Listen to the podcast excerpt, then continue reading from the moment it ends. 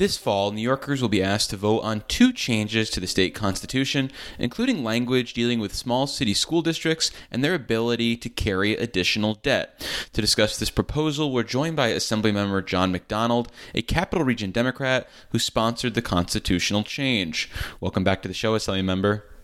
David, it's good to be with you. So, your legislation would change the state constitution's restrictions on small city school districts and their ability to exceed a debt limitation of 5% of the average full valuation of taxable property, essentially the, the wealth in a district, for borrowing for school capital projects. Uh, before we get to the new constitutional language, can you explain how the current language works in practice? What does it mean for small city school districts trying to spend money on capital projects? And, and what exactly constitutes a quote unquote small city school district? There are 57 small city school districts um, throughout New York State.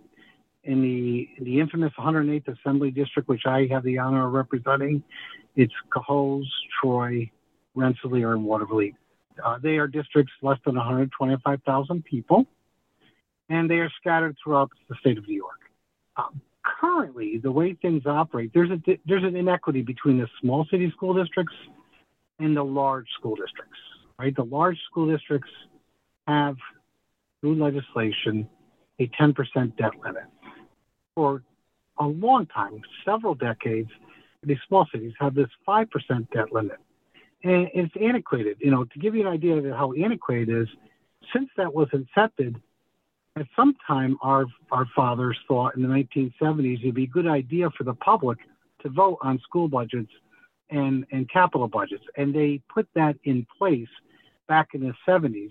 However, they never time thought to say, well, why don't we level up and make sure that small city school districts are treated just as equally and equitably as large city school districts when it comes to borrowing? Because at the end of the day, the actual voter makes that decision whether they're going to approve that capital project or not.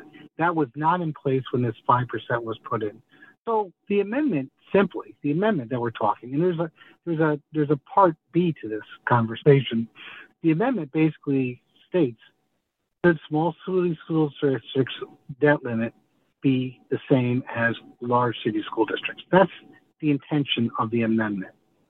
Correspondingly to that, this past legislative session, member Shelley Mayer and myself both passed a piece of legislation that kind of accompanies this referendum and basically says if the debt limit is to be removed that is in the Constitution as it is now, then small city school districts debt limit will be set at 10%. So it's kind of, it, it accompanies what we're trying to do. In other words, remove that language so that way, and basically that the language kind of can be scary. It says, well, it removes the debt limit some people say, well, we can't have that. And I agree with that. But what we're trying to do is remove that language. So we remove the debt limit, but also add in that component that says small city school districts will be at 10%, just like large city. The other thing that's part of this, David, and I know I covered a lot there, but the other thing that's important is currently if a large district, let's say Shen, for example, let's let's say Syracuse goes out to do a capital project. As you know, the state is actually very generous with capital aid. So, say for example, Syracuse is going out with a hundred million dollar project, and ninety million dollars will be in aid. They're able to include that aid in the debt cap calculation, whereas small city school districts can't. So, say Cohoes is going out with a $10 million project, of which $9 million is going to be aidable, when they go out to do their borrowing, they have to calculate a $10 million project versus a $1 million, because the $1 million is what the local taxpayers are responsible for. Yeah, I, I think people uh, who have uh, voted on a school budget and maybe have followed the news in their local paper, if that still exists, are probably familiar with this idea. But I want to hammer home something you brought up, which is the change in which budgets have been uh, adopted for small city school districts since this current language w- was utilized. So, if there is a, a, capital project that a small city school district is looking to embark on, what sort of say will voters have on that type of spending that they might not have had 70 years ago, so to speak? Well, the say the say in this in this case is the same as they've had since the 70s. They are able to go in just like they do for a school budget, vote yay or nay, and on a capital project, the same thing, vote yay or nay. The board has to approve it and then put it before the, the voters. There is no skirting the issue by any stretch of the imagination, which I think is appropriate. You know, at the end of the day, it's incumbent upon the administration and the board to put together a proposal that is sensitive to the taxpayers' needs, but at the same token, sensitive to the children's educational needs as well. What would be the ramification of maintaining the status quo? The reality is this you're making school districts, you're continuing to further school districts being inefficient. You, instead of doing one large project where economies of scale could be gained, where things like bonding costs, engineering costs, architectural costs can be contained, you're basically breaking up a $100 million project into five $20 million projects. That's an illustrative example. Um, so therefore, you go through the process five different times. Bonding agents get their fees, lawyers get their fees, engineers and architects get their fees.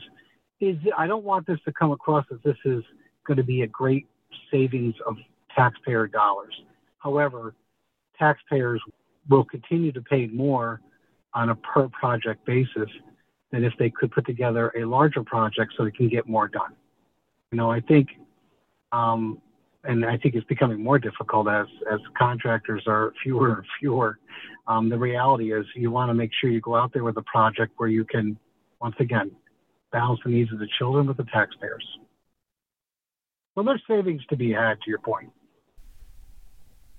Well, we haven't heard much uh, about this proposed change from uh, elected leaders or school districts up to this point. Are you hoping for some sort of coordinated push for this leading up to uh, Election Day? Or is this the kind of thing that has a better chance of getting approved? The fewer people maybe even realize that it's on the ballot.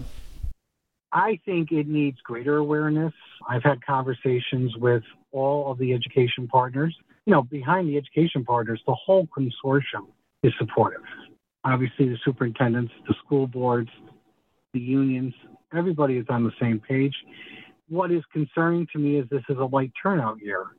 And sometimes people are hesitant to vote on a referendum, or if they don't really understand it, they see it, they just vote no. Uh, there was an op ed recently that was published in the Times Union. Um, I've shared that similar language with all of my Senate and Assembly colleagues on both sides of the aisle in both houses to maybe use that as a model for inclusion in their local press resources. And at the same token, my understanding is there is a very heavy emphasis with the New York City Union, particularly because that's where the big elections are this year, is in New York City. We're trying to get the word out, and my understanding is the education partners are bringing it forward as well.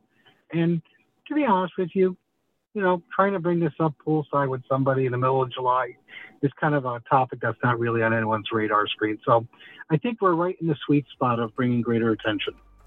Well, we've been speaking with Assemblymember John McDonald. He is a Capital Region Democrat. Assemblymember, thank you so much for making the time. And listeners, remember to flip your ballot over. David, thank you for your time, as always.